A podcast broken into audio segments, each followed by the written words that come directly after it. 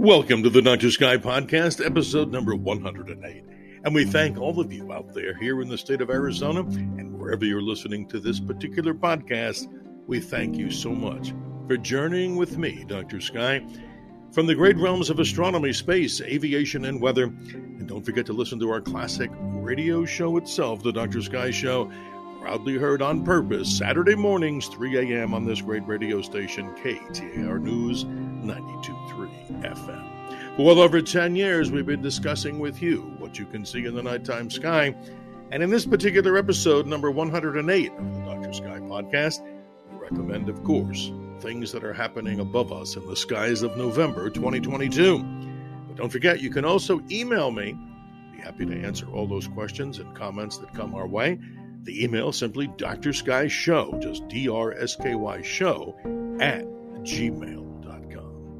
Let's begin, of course, month number 11, November 2022. And here, ladies and gentlemen, we begin with the moon. The moon begins its first quarter phase on the 1st of November. As that moon continues to wax in the sky, the moon will be close to the planet Saturn on the evening of the 2nd, and also close to the most conspicuous planet in our evening sky right now, the early evening, the planet Jupiter on the 4th. The full moon, the full beaver moon on the 8th, it coincides with one of the great total lunar eclipses, a strange event in the sense that we have a total lunar eclipse just hours before official in person voting begins for Election Day, November 2022. Then the moon continues to wane. That moon continues to move on to its last quarter phase on the 16th, just in time so we can see the great Leonid meteor shower, which will peak during the early morning hours of November the 19th. The dates change. Usually the shower is active from the mornings of the 17th of November, the 18th, and now peaking on the 19th. And then the moon continues to wane as it continues to be a thin sliver of moonlight, moving on to its new phase on the 23rd just in time for Thanksgiving. The moon then continues to wax in our sky. We see it in the sky, low into the southwestern sky. By about the evening of the 24th, the moon is closest to us on the 26th, and then another first quarter moon as it squeezes itself in to the month of November on the 30th day, the last day of November. We also find out that the moon is at its farthest position from us on the 14th. We call that apogee. But now on to the planets, the Greek word planeteos. This week, as we move into the first week of November 2022, here's where all the excitement. Look high into the south at sunset. The planet Saturn is easy to see, and we keep talking about it for a reason. It's quite spectacular. Did you know that Saturn takes 29 so called years, Earth years, to go around the Sun? That's right. And in your telescope right now, you'll see the ring system kind of cocked at a slight angle so the ring system is visible. But in years to come, like up to the year 2025, the Earth passes through the ring plane, so that magic ring will look like a thin sliver of light because we get to see each hemisphere during half of that 29 and a half year or 29 year revolution period of Saturn around the Sun. The big planet, of course, at least now early in the evening, needs really no introduction, is Jupiter. High up into the east, you can't miss it. Take a look. Even in binoculars, people are astounded when they get to see these Galilean satellites. Galileo, of course, discovered most of these, the four, on January 7th of 1610. Even in a small pair of binoculars, you can amaze your friends and say, hey, look, there's something that Galileo helped change the solar system, or at least he tried to, because in those days, in the 1600s and before that, during the time of Copernicus, and way before that, you must believe that the Earth is the center of the universe. And how dare you ever say that the sun has planets that go around it? For everything had to go around the earth. How ludicrous, but in those days, it was literal gospel, to put it mildly. We find out that looking at Jupiter with a telescope is good, if not great.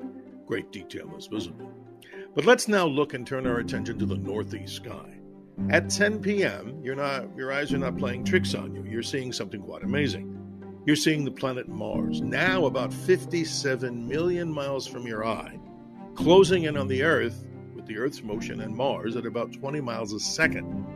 Mars is large enough in the telescope, some 15 seconds of apart, to see distinct detail on the planet. And what you may get to see with a moderate to large telescope, if you have one, is not only the surface features of Mars moving across the planet in the course of an hour or two, slowly albeit at best, but you may get to see a blue haze around the northern polar cap of Mars. That's due to ice and dust particles, ice particles more likely, in the atmosphere of Mars as it's winter in the northern hemisphere. And remember, the Perseverance rover is still working, Ingenuity helicopter still working, but the temperatures on Mars in the northern hemisphere, where Perseverance is, I believe it's around 12 or 18 degrees north latitude on Mars. We can get more specific in future programs. But the reason I'm telling you that is this particular time of the year in Mars, the weather forecast goes like this. The high temperature during the day is about minus 5 Fahrenheit, and at night it dips down to about 118 degrees below zero on the Fahrenheit scale. Simply, Mars is a great object, but it's starting now to retrograde. The planets, as they move through the zodiac signs, move to the east in the sky over the course of the year and years. But planets like Mars can retrograde. What is that?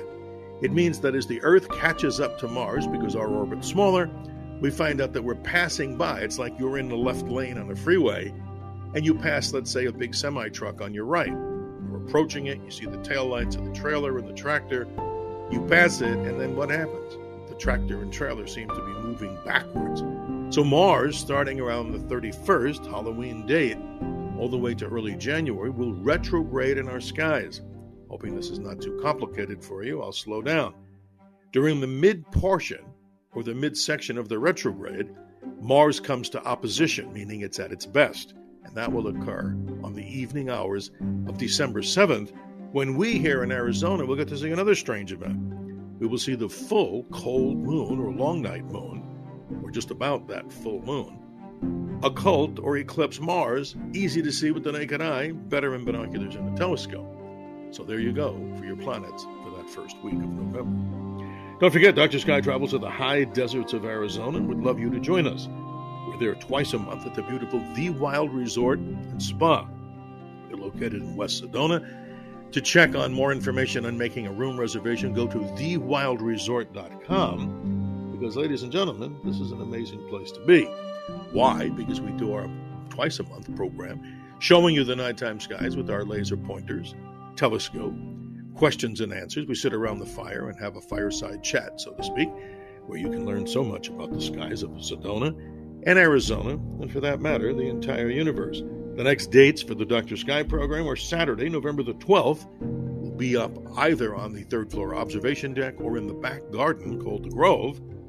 The staff at the front desk will tell you where we are, and that program begins at around 7 p.m. Also, returning on Wednesday evening, the 30th of November, when we have a last quarter moon. Our first quarter moon, excuse me, something will be really good in the sky, so we can definitely view the moon on the 30th. And we're also proud to do, as you probably know by now, if you're a first time listener to this podcast, it's new to you. We've been doing well over 10 years the beautiful Dolly Steamboat for the Dr. Sky Cruise to the Cosmos. That happens on Saturday evening, November the 19th we sail dockside, I believe, at around 4:30 to journey into Arizona's Junior Grand Canyon and get a great meal by Let's Celebrate Catering from the gastronomical side. And then they turn it over to me for the astronomical side with lasers, descriptions of the sky, visible man made satellites, so much fun. We would like you to join us, especially before Thanksgiving. Great way to celebrate the holidays with friends, family, and special occasions. To do that, make a reservation at dollysteamboat.com or simply call them during normal business hours. Area code 480 827 9144. 480 827 9144. Until next time, Dr. Sky wishing you the best as we begin November, wrapping up the year 2022 rapidly here as the Earth moves around the sun. Don't forget, we always remind you to always remember to keep your eyes to the skies as I'm your navigator on the highway to the heavens. Questions and comments, again, ladies and gentlemen, at Dr. Sky Show at gmail.com. And don't forget, check the Dr. Sky blog at ktar.com. Go to the menu section and look for Dr. Sky. You'll see that under the blog. Great information, as you tell us, from the realms of astronomy, space, aviation, and weather, and so much more. And uh, are we blessed to be here near the fifth largest city in America, Phoenix, Arizona, even though with all its lights, we still have a preservation here of saving the nighttime sky with yours truly, Dr. Sky. Health and happiness and clear skies.